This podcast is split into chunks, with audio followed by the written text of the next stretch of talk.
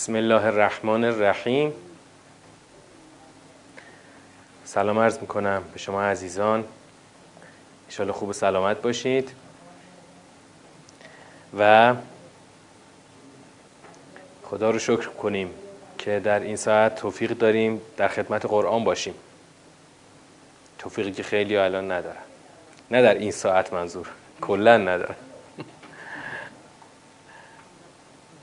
ما در هشت جلسه قبلی چیکار کردیم؟ مرحله اول و دوم رو طی کردیم الان می‌خوایم وارد مرحله سوم بشیم ببینید این تأکیدی که ما روی تفکیک مراحل داریم فایدهش چیه؟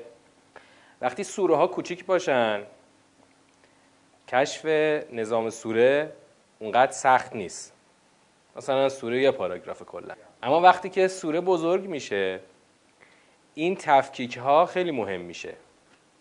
شما یک مقدار توی روش دچار آشفتگی و به هم ریختگی بشی به مقصد نمی‌رسی.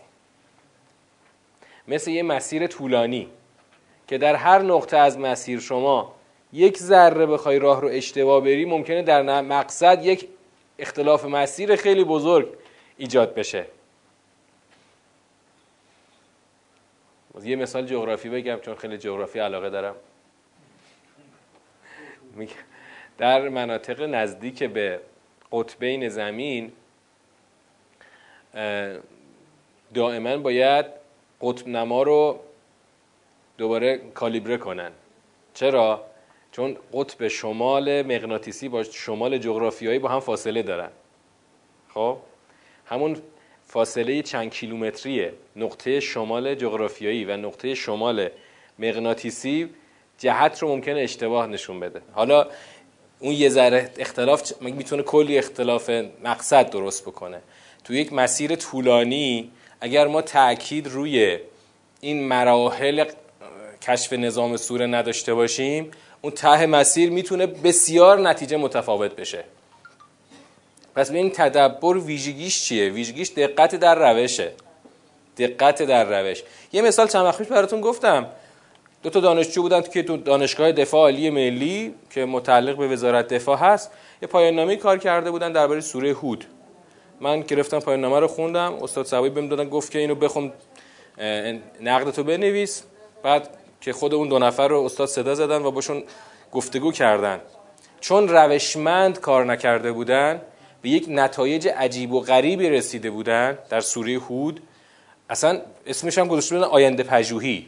یعنی روش دکترا گرفته بودن ها. روی اون پایان نامه ای که داده بودن به ما دکترا گرفته بودن. من گرفتم خوندم. ولی حقیقتا من اگه می‌خواستم نمره بدم صفر بیشتر نمی‌دادم. چون روشش اصلا روش نداشت. مشکل روش شناسی داشت. وقتی روش غلط باشه یه آیه رو می‌گیری. ببین یه آیه رو گرفته بود. اینطوری بهتون بگم چون سیر تا پیازش خوندم. یه آیه رو گرفته بود از این آیه خارج از نظام یه برداشتی کرده بود برداشتی که از این یه آیه برداشته بود و تو کل سوره تسری داده بود. این روش به نظر شما مشکلش چیه؟ مشکل اساسی داره. یعنی خدا نخواسته شما اینطوری بفهمی. خدا خواسته شما اینو تو هر آیه رو در جای خودش ببینی. من مثلا این آیه ان تنصر الله ینصرکم و یثبت اقدامکم و اینو مثلا از سیاق بکشم بیرون. یه برداشتی از این بکنم بعد کل سوره رو زیر پوشش این برداشت خودم ببرم. بعد بهشون استاد گفت آقا روش شما اشکال داره. فکر کن جوابشون چی بود؟ گفتن شما اونطوری می‌فهمید ما اینطوری می‌فهمیم. به همین سادگی. یعنی حاضر نبودن قبول کنن روششون اشتباهه. چرا؟ چون خارج از من اینجا هرچی سوزن به حوزه می‌زنم اینجا می‌خوام یه هندونه زیر بغل حوزه بدم. چون خارج از حوزه درس خونده بودن روشمند کار نکردن. تو حوزه یه چیزی که واقعا جز افتخارات حوزه شیعه هست روشمندی فقه شیعه هستش. فقه در دنیای خارج از شیعه دنیای عامه مثل فقه ما روشمند نیستش که. برای همین فتاوای فقهشون بسیار بازه. یعنی از این طرف تا اون طرف. مثلا اون آقای مفتی اهل سنت هرچی عشقش بکشه دفعه فتوا میده. کسی نمی‌تونه ازش بپرسه که آقا شما به چه اساسی فتوا دادید چون قاعده مند و روشمند نیست. حالا تدبر ویژگی خاصش روشمند بودنه. در برابر سایه روش ها مثل روش آقای اخوت. نمی‌خوایم چیزی بگیم که اونجا حرف علمیه. کتاب مبانی ایشون رو بگیرید بخونید. اگه چیزی توش به اسم روش پیدا کردید بیا به ما خبر بدید. نداره متاسفانه. برای همین روشی که الان ما داریم اینجا به شما میگیم خود استاد سبویی چندین و چند بار روش رو بازنگری کردن. مثلا تو کتابی که اوایل دهه 80 به سفارش شورای انقلاب فرنگی نوشتن و طرح تدبر بر اساس اون تصویب شد سال 83 کتاب نوشته شده بود. همون موقع شورای عالی انقلاب فرنگی می‌خواست روش کتاب روش تدبر رو چاپ کنه. خود استاد مخالفش بود. ببین اگه می‌خواست مثلا مثل روش عادی عمل کنه آقا شورای عالی انقلاب فرهنگی می‌خواد کتاب شما رو چاپ کنه. چی بهتر از این؟ ولی خود استاد مخالف بود. می‌گفت که آقا این هنوز پخته نشده. چاپ نکرد نکرد نکرد تازه پارسال چاپ کرد. 1499 1400 این کتاب چاپ شد. یعنی گذاشت 16 17 سال این چکشکاری بشه که وقتی یه چیزی به نام روش تدبر بیرون میاد دنبال شهرت نیستیم که فوری ها کتاب ما چاپ شده. فکر کن 16 سال پیش چاپ می‌شد چقدر براش مثلا می‌تونست شهرت به بار بیاره. دنبال شهرت نیستیم که فوری کتاب چاپ کنیم نه. می‌خواست چیزی که در بیاد در میاد روش بشه قسم بخوری که آقا من این روش رو دیگه چکشکاری کردم. انقدر بهش چکش زمین قدیما چرا این چکشکاری از کجا آمده یه آهن رو چکشکاری می‌کردن تا محکم بشه. اگه آهن چکشکاری نمی‌شد میشکست.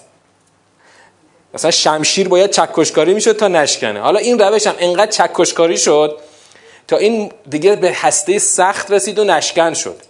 الان تو روش تدبر با اطمینان میشه گفت که روشی که الان تو کتاب روش تدبر استاد هست من الان ندارم کتاب نشون تو مثل همین کتاب رقعی چاپ شده. مثل این رقعی چاپ شده. دومیش هم که روش دقیقا خود کتاب روش اولی دانش بود 99 چاپ شد. کتاب روش هم تو همین ابعاد رقعی تازه داره از زیر چاپ در میاد. دیگه میشه روش قسم خورد که این روش بسیار روش چکشکاری شده است که دیگه تقریبا مولا درزش نمیره. آقا چجوری سیاق بندی کنیم؟ چجوری جهتیابی کنیم؟ چجوری این کارا رو انجام بدیم؟ بیایم توی فضا. در سیاق یک دیگه چون سیاق بندی کردیم الان بحثمون رو از ابتدا میگیم در سیاق یک می‌خوایم فضا و جهت رو پیدا بکنیم. یعنی چی فضا و جهت رو پیدا بکنیم؟ فضا همون مسئله است. مسئله چیست؟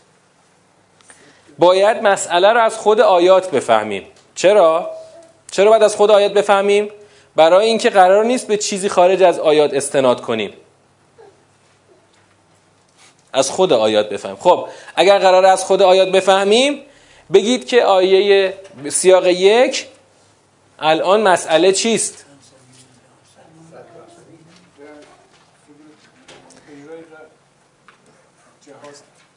اول آیه یک رو بگین. آیه یک هنوز که مسئله حکم نیمده که. آیه یک چیه؟ کفرو الذین کفروا و صدوا عن سبیل الله ازل اعمالهم. سنت خدا درباره کفر. اما فضا چیه؟ فضا اینه که کافرانی هستن که چیکار کردن؟ صدن سبیل الله کردن. راه خدا رو بستن. یعنی چی؟ آقا یه موقع که طرف کافر فقط. اما یه موقع از کافره و صد سبیل الله هم داره انجام میده. چطوری؟ یعنی نه فقط اینکه خودش کافره و قبول نداره. راه بقیه هم بسته. به بقیه هم که می‌خوان برن دنبال حقیقت و حقیقت رو پیدا کنن و بفهمن اجازه نمیده. مثلا مثل شیطان اکبر آمریکا مثلا. هم خودش کافره و هم صد راه همه ملت هاست. برای اینکه بخوان به سمت حقیقت برن. از مثال یه آدم بگیر تا برو مثلا شیطان بزرگ. یه آدم مثلا می‌بینی که این کار داره انجام میده. یا یک کشوری یک خلاصه ملتی دارن این کار انجام میدن. پس این اولین فضاست. یعنی همین فضای اول فضای خیلی درشتیه ها. چون تو سوره اصلا مسئله سوره همینه. مسئله سوره وجود کافران نیست که راه خدا رو سد کردن و مردم رو باز داشتن. اونجا تو اولین جلسه این سوره صد و انسبیل الله یادتونه که چجور معنا کردیم؟ مردم رو باز داشتن از راه خدا. خب این فضای اول. بیاین آیه دو. ببینید من مخالف نیستم که بخوایم یه عنوان اضافه کنیم. ولی کلا رویمون این نیست. مثلا الان می‌رسیم گفتیم دیشب هم گفتیم که مثلا تو این سوره خدا اصلا از کلمه نفاق و منافق استفاده نکرده. من کردن. ببین اون تو فارسی به این معناست. اون صد در عربی به این معنا نیست. به معنای محکم و غیر قابل نفوذه. آره. صد یعنی همون بازداشتن. بازداشتن. بازداشتن معنای دقیقشه. خب؟ خب آیه دو فضاش چیه؟ از ولذین آمنو و عمل و صالحات هنو خیلی فضای در نمیاد. خب معلومه دیگه در قبال کفار باید یه مؤمن باشن. اما اون و آمنو به ما نزل علی محمد اللهم صل علی محمد و آل محمد. این فضا داره. این فضا داره. فضاش چیه؟ فضاش اینه که فضاش اینه که اون کافرانی که صد کردن راه خدا رو مردم رو باز داشتن از رفتن در راه خدا اینا مشکلشون همون به ما نزله هستش. اینا با قرآن مشکل دارن. یعنی الان اتفاقا خیلی جالبه. مثلا اینایی که نمی‌خوان تابع یک راه عنواندار باشن مثل مثلا میگن ما می‌خوایم دنبال حقیقت باشیم ولی نمی‌خوایم دنبال اسلام بیایم. یه دین جدید درست کردن مثلا دین انسانیت که چیزی جز کفر توش نیست. بعد اینا میگن آقا ما که با مثلا حقیقت مشکل نداریم که. خب دین شما مشکل داریم. ما اسلامو نمی‌خوایم. با اومدن آخرین کتاب از آسمان خدا تو همه جای قرآن هرچی عنوان انتظایی وجود داره رو میشوره می‌ذاره کنار. آقا راه حقیقت فقط اینه. این کافران دقیقا مشکلشون با قرآنه. وگرنه شما بیا به طور کلی از حقیقت و خوبی و انسانیت صحبت کن. یک نفر در کره زمین مخالفت نمیشه. چون به جای بر نمی‌خوره که. همین الان بعد جالبه بعضی این گرایشات منهای اسلام و منهای قرآن رو می‌بینن. او چه خبره؟ خیلی مهمه خیلی جالبه. مثلا تو همون آثار اون آقای استراتژیست آمریکایی فرگوسن میگه که مثلا در همون بررسی پایه های تمدن غرب در قسمت آخرش قسمت ششمش میره. یه سالن همایشی رو تو آمریکا نشون میده. در یه روز تعطیل ملت جمع شدن شلوغ. سالن پره. بعد تاکید می‌کنم که اینجا به مرکز خرید نیست اینجا یه سالن همایش اینا اومدن دعا کنن. اینا اومدن دعا کنن اومدن مناجات کنن. بعد دقیقا در داخل کشور ما بعضی همینا رو می‌گیرن خیلی بولد می‌کنن. مثلا خیلی انگار چیز مهمیه. نه هیچ چیز مهمی نیست چون تا وقتی شما خدا رو صدا بزنید منهای رد کفر یعنی رد کردن کفر. هیچ اتفاقی نمیفته کسی با شما مخالفت نمی‌کنه. هر چقدر دوست داری خدا رو صدا بزن مناجات کن. هر چی دوست داری این کارو بکن. مهم اون صد کردن مردم بازداشتن مردم از آنچه که نازل شده بر پیامبر مسئله اینه. این الان فضا ایجاد می‌کنه. بنابراین آقا اینو داشته باشید تو نگاه های نسبی میگن خیلی رو قرآن تاکید نکن. حتی در درون جامعه مذهبی این حرف خیلی پرتکرار شده. میگن رو قرآن تاکید نکن. وگرنه چی میشه؟ خیلی خیلی باید مثلا خیلی رو باید بشوریم بذاریم کنار. اما خدا نگاهش مطلقه در قرآن. نگاه مطلق و نگاه نسبی بعد اینطوری می‌خوام بگم. نگاه نسبی شده بلای جان جامعه مذهبی ما. خوبانمون. بعدان کاری نداریم الان. خوبانمون دوچار نگاه نسبی شدن تو نگاه مطلق خدا آقا هر کسی با قرآن خدا مشکل داره با همه ابعادش. این اینجا اسمش الان شده کافر. مردم رو از فهمیدن قرآن باز بدارن. بله دیگه تو سوره حدید دیگه پنبش رو زدیم دیگه. که واقعا مشکل ما با یهودیت و مسیحیت کجاست؟ مشکل اونجاست که امتهای اونها اون هدف بزرگ الهی که عدالت رو ضایع کردن. چون اون یکی با دنیا گراییش یکی با رهبانیت و بدعتی که گذاشت. وگرنه و بعدش هم که دیگه به خاطر این دنیا گراییشون رفتن کتاب خدا رو تحریف کردن. اما یه نکته ای هستش. آقا واقعا مثلا اگر اون تورات و انجیل تحریف نشده بود اون وقت شما ما باش چه مشکلی داشتیم؟ کتاب خدا که مشکل نداره که. اما یک تفاوتی داره. گفتیم یه بار گفتیم که خدا در اون عهد هنوز دین رو با تمام ابعاد نفرستاده بود. خیلی دستورات دین بسیط بود. ده تا فرمان داده به حضرت ابراهیم که با همون ده تا فرمان بره اول به حضرت ابراهیم داده ده فرمانو. بعد به حضرت موسی داده. با همون ده فرمان بره که ملت و خلاصه به خدا برسونه. اون ده فرمان بعدا در تکمیل شده قرآن. از بساطت تبدیل شده به یک کتاب ترکیبی چند وجهی. و اگر کسی از قرآن هنوز اون درک بسیط رو داشته باشه ما بهش میگیم شما هنوز در عهد حضرت ابراهیم داری زندگی می‌کنی. زمانت الانه ولی عهد دین دارید در عهد حضرت ابراهیم باقی مونده. آقا همینی که الان تو برنامه زندگی پس از زندگی هم هست. بذارید دو تا سوزه جوان دوست بزنم. آقا دقیقا دین بسیط همین دین زندگی پس از زندگیه. دینی که با خوبی و مهربانی سر همه چی هم میاد. خوب باشید با هم مهربون باشید هم دیگر رو دوست داشته باشید. یعنی کل دین رو خلاصه کردن در همین خوبی های بسیط. خوبی هایی که ربطی به هیچ بعد دیگه از دین نداره. این خود تنهایی اگه سر یه قله کوی بخوای زندگی کنی خوبه. مثلا می‌تونی باش زندگی بکنی. اما بخوای باش تو جامعه یه جامعه رو به هدایت برسونی مطلقا مطلقا. جالبه که این نگاه ها گفت میگم چقدر تکثیر شده. یه شب گفتم فایل اون خانم رو ببینید از رو آپارات. همون خانم سگل مشایخی. آقا دین سه قسمت آقا. یه قسمتش استوره است. استوراش که کلا بریزید دور. یه قسمتش هم احکام و بکن نکناست اونا رو بریزید دور. میمونه یه قسمت اخلاقیاتش. همونو همون خوب همونو بگیرید بله بله. وقت این خانم وقتی صدا سیمای جمهوری اسلامی میاد تابلوش می‌کنه جلو چشم ملت تو برنامه خندوانه میاره. چهره می‌کنه این آدم رو روش کار می‌کنه. می‌خوای اون نگاه بسیط محدود به دین فراگیر نشه؟ وقت تو همچون فضایی شما می‌خوای سوری پیامبر بگی از آرمان های بزرگ دین صحبت کنی از آرمان عدالت صحبت کنی از ظهور صحبت کنی. ظهور البته با این ابعاد وسیعی که تو این سوره مثلا مطرح شده. نه بابا جون نمیشه. مگه ابی الان چمونه خوب خوبیم دیگه هم دیگه دوست داریم. خیلی قربون صدقه هم دیگه میریم. ملت خیلی نودوستی هستیم. بالاخره ما ایرانیا روابط خانوادگیمون خیش و قومیمون خوبه دیگه نسبت به بقیه جای دنیا. خب خوبه دیگه همین خوب چی می‌خوای آقا؟ چرا به ملت گیر دادین که پاشین را بیفتیم هم جهاد کنین؟ حرفا کدومه؟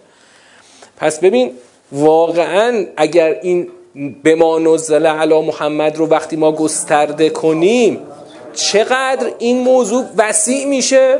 چقدر از این وضعیت که ما توش هستیم ما فاصله داریم؟ اینا نمی‌خوان که آنچه که بر پیامبر نازل شده مردم بفهمن به سمتش برن مردم رو باز داشتن از این. این تازه فضاست. بعدا در آیه بعدی هم چیزی به فضا اضافه نمیشه. بعد می‌رسیم به این فراز دوم اون یک تا سه فراز اوله چهار تا شیش فراز دومه سیاقه. در این فراز دوم هم که چیزی باز به فضا اضافه نمیشه. چون که همش دستور به جنگ و اون دستوراتی در خود مدیریت جنگه. بعد یه چیزی می‌خواد اینجا اضافه میشه.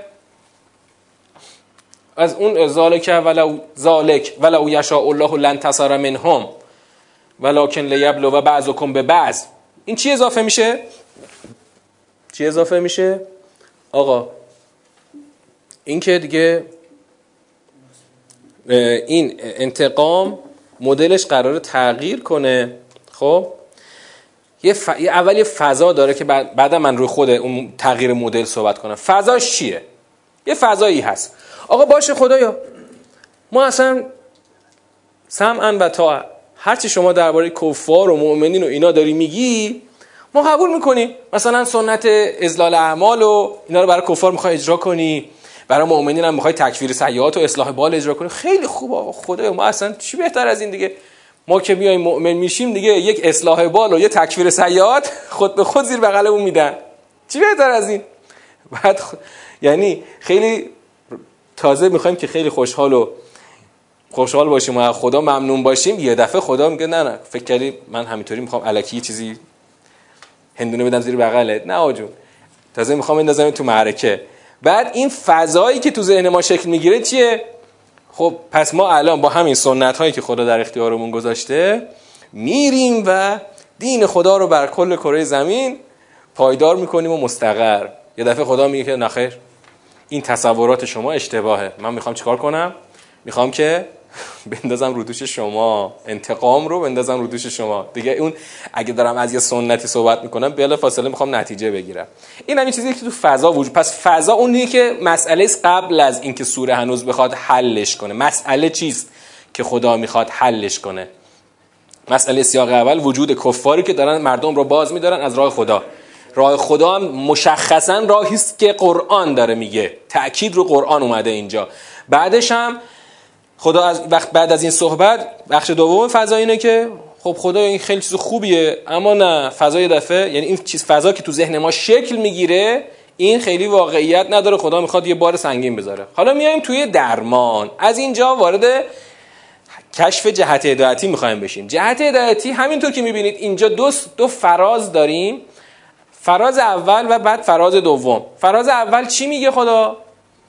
فراز اول اینه که خدا از اون سنت یعنی یک بسته دوتایی سنت صحبت کرد. کفه اول مال کفار کفه دوم مال مؤمنان. کفه اولش که ازلال اعماله کفه دوم تکفیر سیاحات و اصلاح بال هست. و اما خدا می‌خواد خیلی نکته ظریفی اینجا در مسئله در بود جهت هدایتی هستش. دیدیم که دیگه الان تقریبا شاید سه بار ما اینو تکرار کردیم که تو دور اول و تو دور دوم و یه بار هم همینطوری کلی تکرار کردیم که آقا خدا داره چیکار می‌کنه؟ سنتی رو مطرح می‌کنه. دیدیم در فراز دوم بلا فاصله اومد دستور رو صادر کرد. نکته مهم سیاق اول دقیقا همینجاست. راهبرد بلند جهاد تا تا کجا؟ تا بستن و منحزم کردن جبهه کفر. تا منحزم شدن جبهه کفر راهبرد جنگ. چون اینا دارن ملت رو از دین خدا که همان قرآنه باز میدارن. این راهبرد برای همیشه تاریخ صادر شده.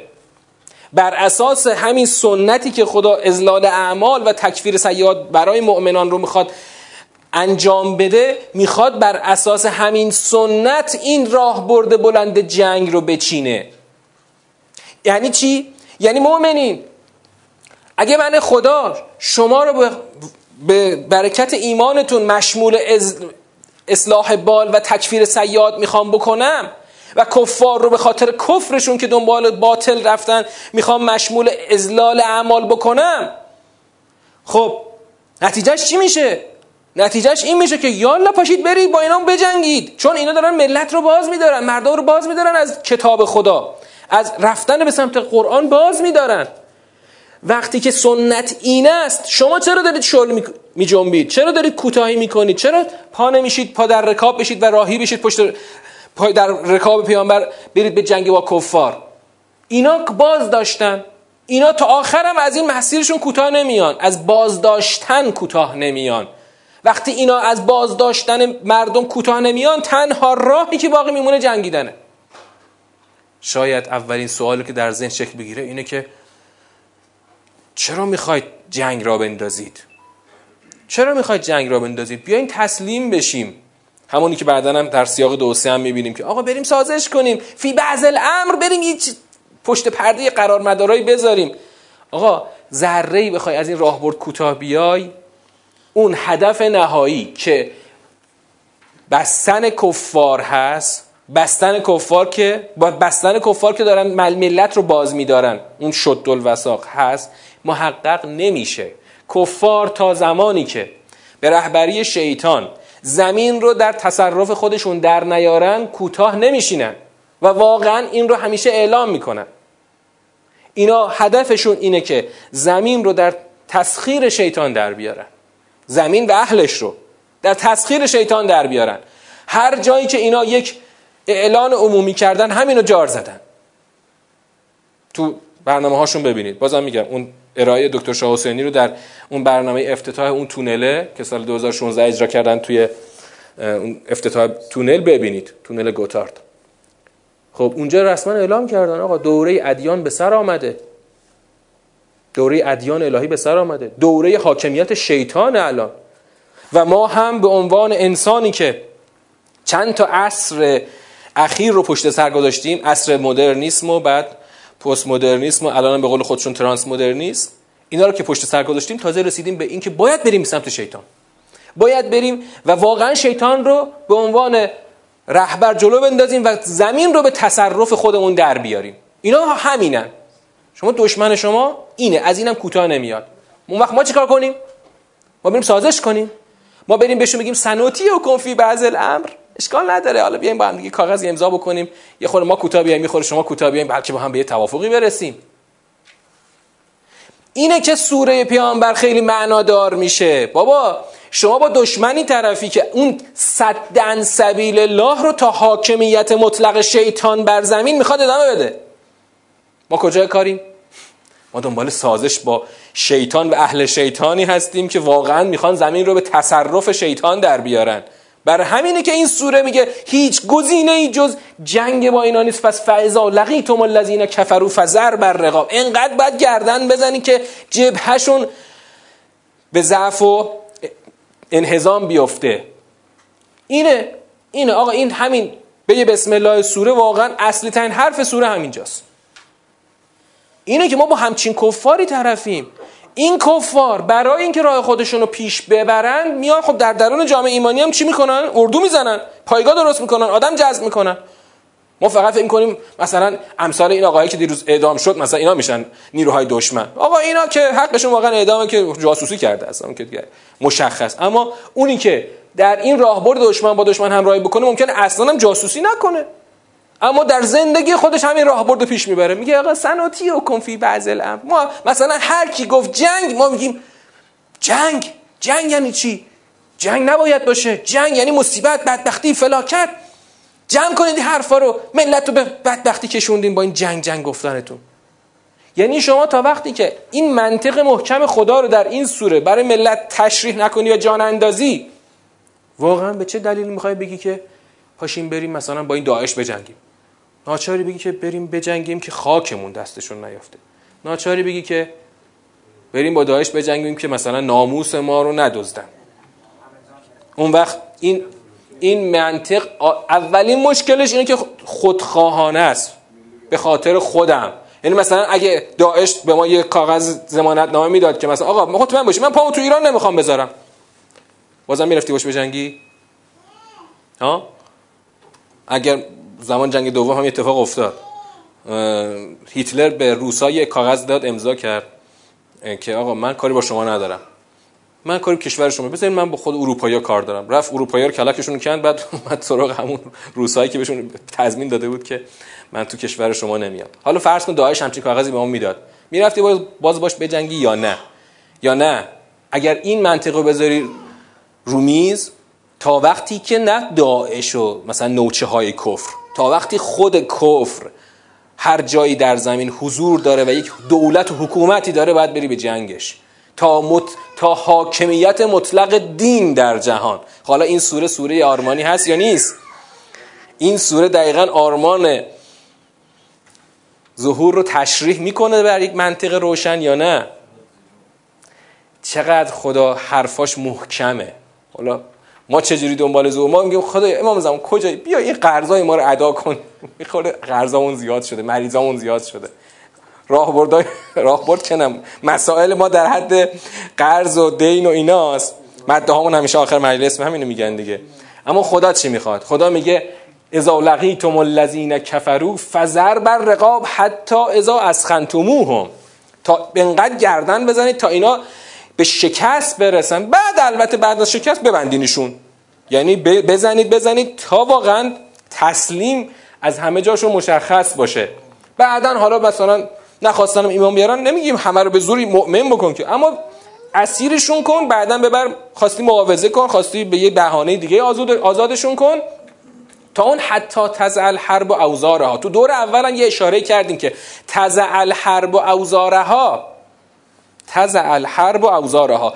با توجه به فراز اول سیاق یعنی چی؟ یعنی اینکه معنای لغویش این بود که جنگ سنگینی هایش را وانهد.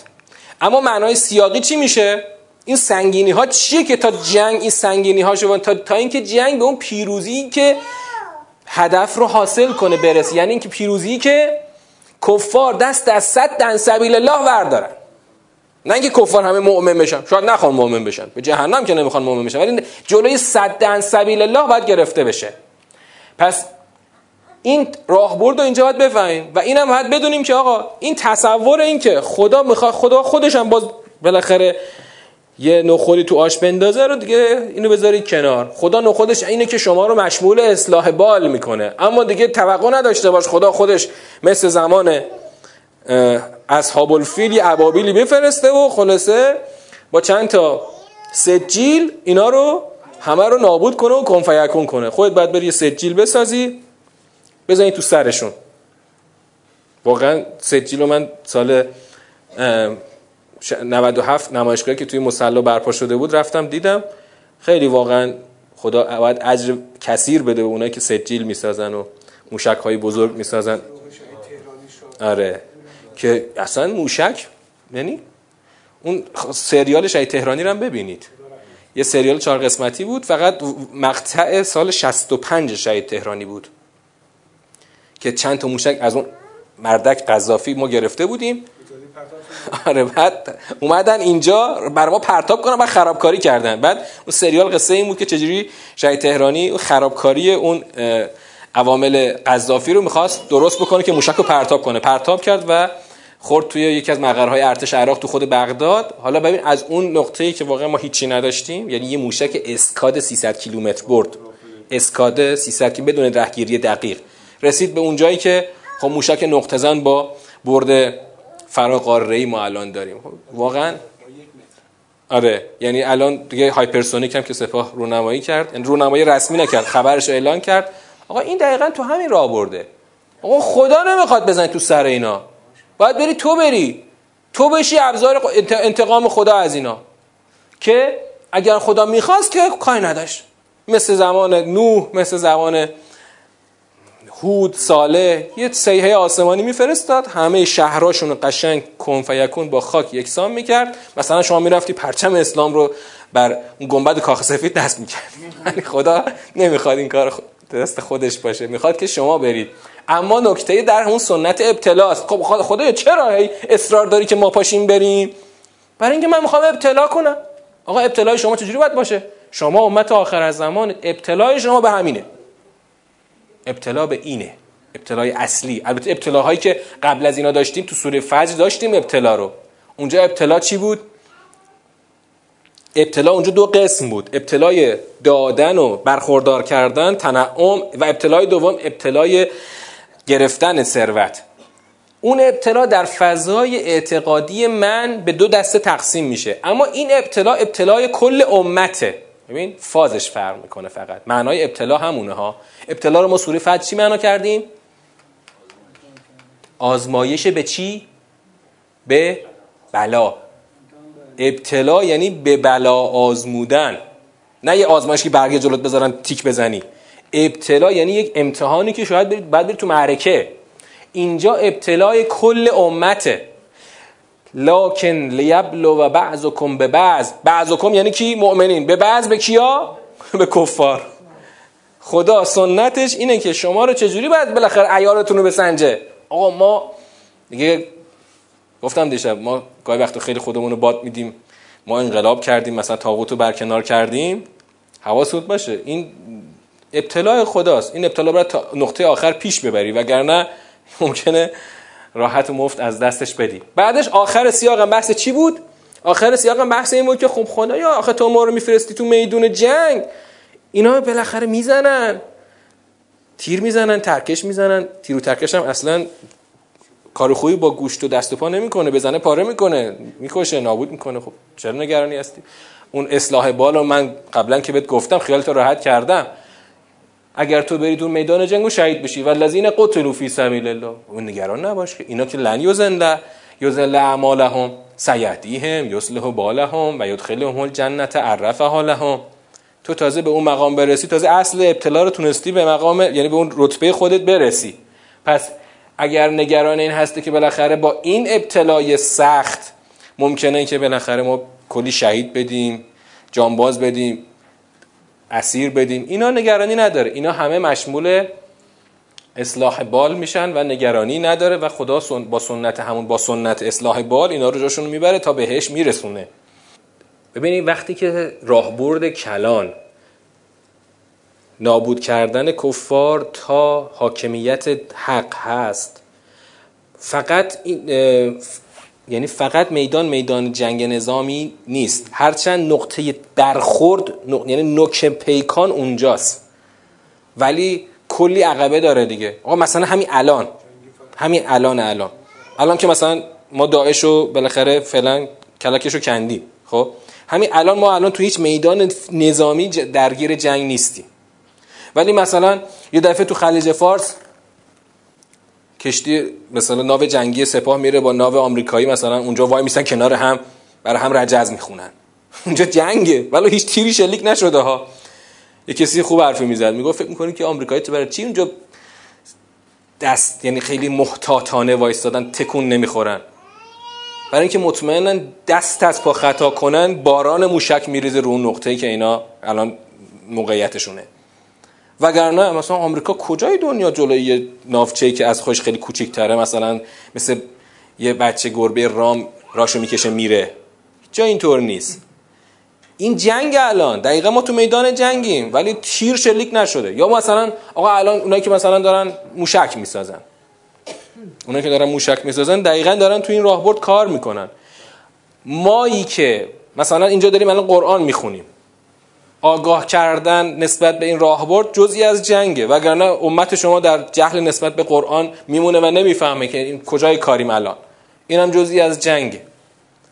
هر کسی که در این میدان نقشی داره و از اون طرف هم هر کسی که تو اون میدان صد سبیل الله داره نقش بازی می‌کنه اونم تو میدان دشمن داره تو پازل دشمن داره کار می‌کنه.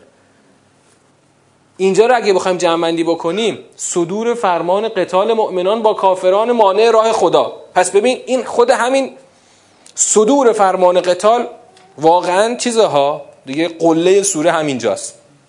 تو سوره حدید سیاق چهار قله بود. اینجا قله همه اوله. سیاق دو و سه و چهار و پنج سوره دیگه رفع موانع. در راستای تحقق سنت ازلال کافران. این در راستا یعنی این سنت ازلال پشتوانه این فرمانه. پشتوانه فرمان سنت خداست. بر اساس همین سنت ازلال برای کافار اصلاح بال برای مؤمنان. خدا فرمان قتال رو صادر کرد که شماها باید برید اون اراده خدا رو محقق کنید. حالا تو پرانتز آقا 15 قرن گذشت. چرا نشد پس؟ چرا نشد؟ در عهد خود پیغمبر اکرم شد؟ نشد. اگر می اومدن پای کار می‌شد؟ چرا که نمی‌شد؟ خوبم می‌شد. پیغمبر اکرم چرا نتونست در عهد در دوره خود حیات شریف پیغمبر اکرم چرا اسلام از حجاز اون ورتر نرفت؟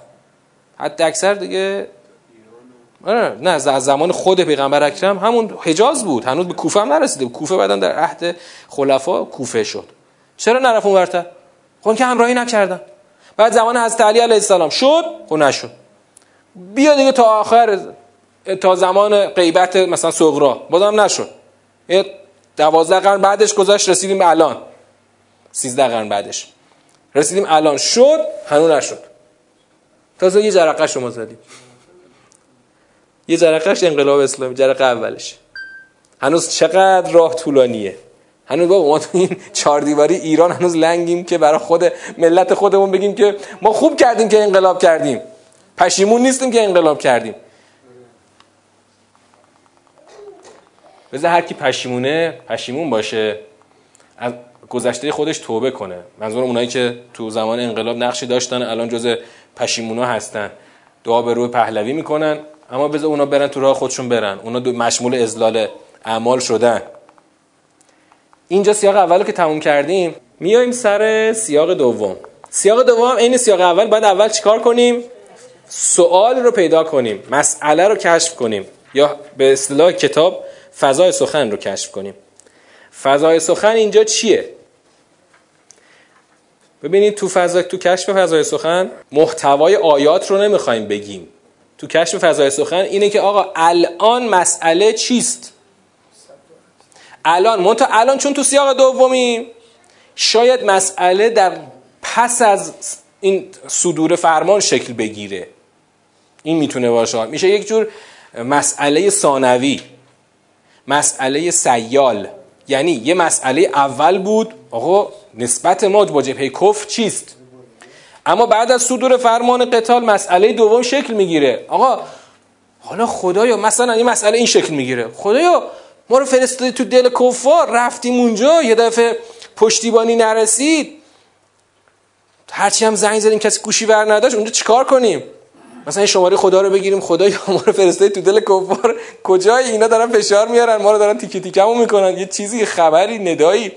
خدا این یه جور فضاست. فضای ثانویه. بعد از صدور فرمان قتال ممکنه بگیم خدایا آخه ما رو میفرستی تو دل شیر و وقت بریم اونجا پشتیبانی نرسه. هممون نابود میشیم که. خدا همین بی بسم الله این آیه رو اول میاره. ان تنصر الله ینصرکم و یثبت اقدامکم. بابا من بهت گفتم برو جلو. قرار تو بشی مأمور اجرای سنت خدا در زمین؟ هوا تو دارم چجوری؟ اگر تو ثابت قدم باشی تو دین خدا رو یاری کنی خدا قدماتو محکم می‌کنه. اون وقت پا جای محکم می‌ذاری. یعنی چی؟ یعنی هر قدمی که می‌ذاری قشنگ یه گام به پیش میری. این نگران نباش. اونا هم که الان جلوی جلوی تو دارن میجنگن نفرین نثارشون شده. تس اون تس رو براشون فرستادم. اون ازدال اعمالم که اولش گفتم بازم دوباره میگم. از اعمالم. نگران چی هستی؟ نفرین لعنت و ازلال اعمال قبلا نصار جبهه کفر شده. جبهه شما چی نصارش شده؟ چی براش تقدیم شده؟ ثبات قدم. اولش یاری خدا دنبالش هم ثبات قدم. پس چه نگرانی هستی؟ چه نگرانی داری؟ برو جلو رو کارت درست میشه. اما دوباره خدا اون بحث مخالفت اینا با اون ما انزل الله رو خدا اینجا پیش کشید. آقا تو جبهه در میدان یه وقت دوچار شک نشی که خدا نکنه اینا بابا اینا بنده خدا اینا شیعن مثلا ما رفتیم تو جبهه مثلا شلمچه طلایی این بدبخت های عراقی ها رو اینا از همین رو از همین شهرهای شیعه نشین جمع کردن آوردن اینجا ما اینا رو باید بکشیم. آخه برادر کشی برای چی بکنیم؟ فعلا تو جبهه فرض کنید سال 60 ها. الان 30 40 سال گذشته خود تصور شاید برای بعضیا سخت باشه. الان فرض کنید 59 آقا فعلا تو تو جبهه حقی اونم یه صدام بعثیه به تو حمله کرده. ذالک به انهم کره ما انزل الله. و احبت اعمالهم. اونا کراهت دارن از ما انزل الله. نگران یعنی شک به دل را ندیا اونا کراهت دارن از همون کتابی که خود حقه. فاحبت اعمالهم. سنت احباط اعمال رو به خاطر کراهت از ما انزل الله خدا براشون فرستاده. بعدش خدا گفت که خب تو بازم ممکن دوچار شک بشی که من شما رو فرستادم تو دل کفار. یه وقت ما ممکنه دوچار شکست بشیم کل جبهه حق نابود بشه. خدا میگه که در واقع این فضاست باز یه جور فضاست. که ممکنه مثلا ما بریم مثلا مثل فرض کن مثل لشکر امام حسین. آقا رفتیم و مثلا امام حسین رفت همه شهید شدن یاران که همه شهید شدن بقیه هم اسیر شدن و اونا تقریبا به پیروزی مطلق رسیدن دیگه. یعنی واقعا چی موند؟ در ظاهر قضیه هیچی نموند. یعنی انگار که انگار کفر داشت به یه پیروزی مطلق می‌رسید. خدا میگه من اگه شما رو فرستادم برید جلو خودم هم نمیام تو میدون. اینطور نیست که من سنتم تغییر کرده باشه. قبلا خودم این کارو می‌کردم. برو تو یه نگاهی بکن. یه برو یه دوری بزن. سی رو فل ارز فنزرو فینزرو پس چرا نرفتند که سیر کنند در زمین؟ که ببینند که عاقبت اون کسانی که کافر بودن قبل از این چی شد؟ که خدا دمر الله علیهم. خدا زیر روشون کرد. خدا زیر روشون کرد. امروز هم لیل کافرینه امثالها. آقا این کافر الان خدا نمی‌خواد خودش دمر الله علیه ما انجام بده. می‌خواد تو بگی دمر الله علیه ما انجام بدی. امروز هم امثال اون سنت دمر الله علیهم همونه. منتها تو باید این کار انجام بدی. قبلا خودم انجام می‌دادم دمر الله علیهم زیر روشون می‌کردم. امروز تو باید همون رو انجام بدی. البته اما حکم همونه ها. لیل کافرین امثال ها. یعنی امثال اون دمر الله علیهم امروز قرار انجام بشه. منتها به دست تو. بعد زالک. ببین همه اینا یه آکولات باز شده رفته تو زالک. یعنی این زالک یعنی چی؟ تو دور اول معنا کردیم. زالک. یعنی بگیر همه این حرفا رو. حکم اینه. به ان الله مولا الذین آمنو و ان الکافرین لا مولا لهم. یعنی ببین خدا انگار داره با بیانهای مختلف این عقبه فکری جبهه ایمان رو داره محکم می‌کنه. یه وقت وسط راه کسی شک به دلش را نده. اصلا ما برای چی داریم میجنگیم تو خود جنگ سفین پیش اومد که یکی پرسید ما برای چی داریم میجنگیم میگن حضرت همونجا از جنگ دست کشید برای این آقا توضیح داد که ما برای چی داریم میجنگیم خیلی مسئله چون اونورا مسلمون بودن دیگه دیگه کسی مشرک نبود اون خط که. همه مسلمون بودن همشون هم مثلا به قرآن اعتقاد داشتن صدای قرآن هم از خیمه هاشون بلند می‌شد. ولی بعضیا که دوچار شک می‌شدن باید براشون دوباره توضیح بدی. آقا دارم میگم برو جلو. ذالک به ان الله بدون که خدا مولای مؤمنان است کافرین هیچ مولایی ندارن. بعدم که دوباره. می‌خوام دوباره برات بگم. اون ج... یدخلهم الجنت عرفها لهم. اولش گفت سیاق قبل اینجا یک بابی رو دوباره از این باب خدا باز می‌کنه که بابا ان الله یدخل الذین آمنو و عملوا الصالحات. جنات تجری من تحتها الانهار. بهش در انتظار اون کسانی است که ایمان و عمل صالح رو داشته باشن.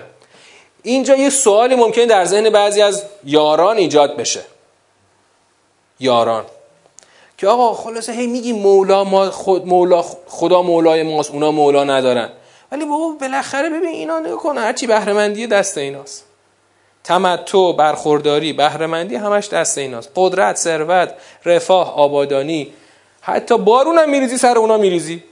ببین اروپا همش جنگله اینجا همش کویره. خب؟ خدا میگه با این برخورداری و تمتع دو روزه دنیای اینا رو نبین. اینا به خاطر اینه که اینا عین حیوان دارن فعلا چند روزی میچرن. والذین کفروا یتمتعون و یاکلون. کما تاکل الانعام یعنی واقعا هر وقت این بهرهمندی های ویژه کفار رو اگر دی می‌بینید یاد چریدن همون گاوی باشین که رو کوههای آلپ داره از چمنای روی کوه داره میچره و چند روز دیگه می‌خوان گوشتش رو استفاده کنن که آرزوی دی بود دیگه که برن روی کوههای آلپ گاوی باشن در کوههای آلپ. اینا همونان. یعنی یکلون و یتمتعون کما تاکل الانعام. یعنی بهرهمندی های ظاهری کفار یه وقت شما رو دوچار ابهام نکنه که مثلا ببین الان بعضیا دقت کنید الان بعضیا که تو جامعه ایمانی بعضیا که تو جامعه ایمانی دوچار تزلزلن. ما مشکلمون چیه اصلا؟ آه چیه؟ چرا اینقدر ما مثلا سرشاخیم با این جماعت مثلا قدرت های جهانی؟ این با اینا چرا ما سرشاخیم؟ مگه ما خودمون نمی‌خوایم بریم به اون جا برسیم؟ نه. اگه واقعا تو دایره جبهه ایمان بخوای درست فکر بکنی هدف رفتن و یعنی بر برخورداری و چریدن نیست. اونو که اونا دارن که. اگه تو هم هدفت واقعا تمتع و چریدنه شما تشریف تو ببری اونور بهتره. حتما بهتره. یکی یه آقایی هست پزشک تحصیل کرده آمریکاست خیلی آدم انقلابیه. یه روز حرف خوبی نوشته بود تو توییتر. نوشته که واقعا من برای چی مهاجرت معکوس کردم؟ چون اصلا متولد آمریکاست ایشون. بعد میگه ببین من اینجا برگشتم به خاطر اعتقادم برگشتم مهاجرت معکوس کردم. اگر کسی واقعا دنبال یک ایدولوژی دینی نباشه واقعا دلیل نداره که بخواد اصلا از آمریکا پاشه بیاد ایران.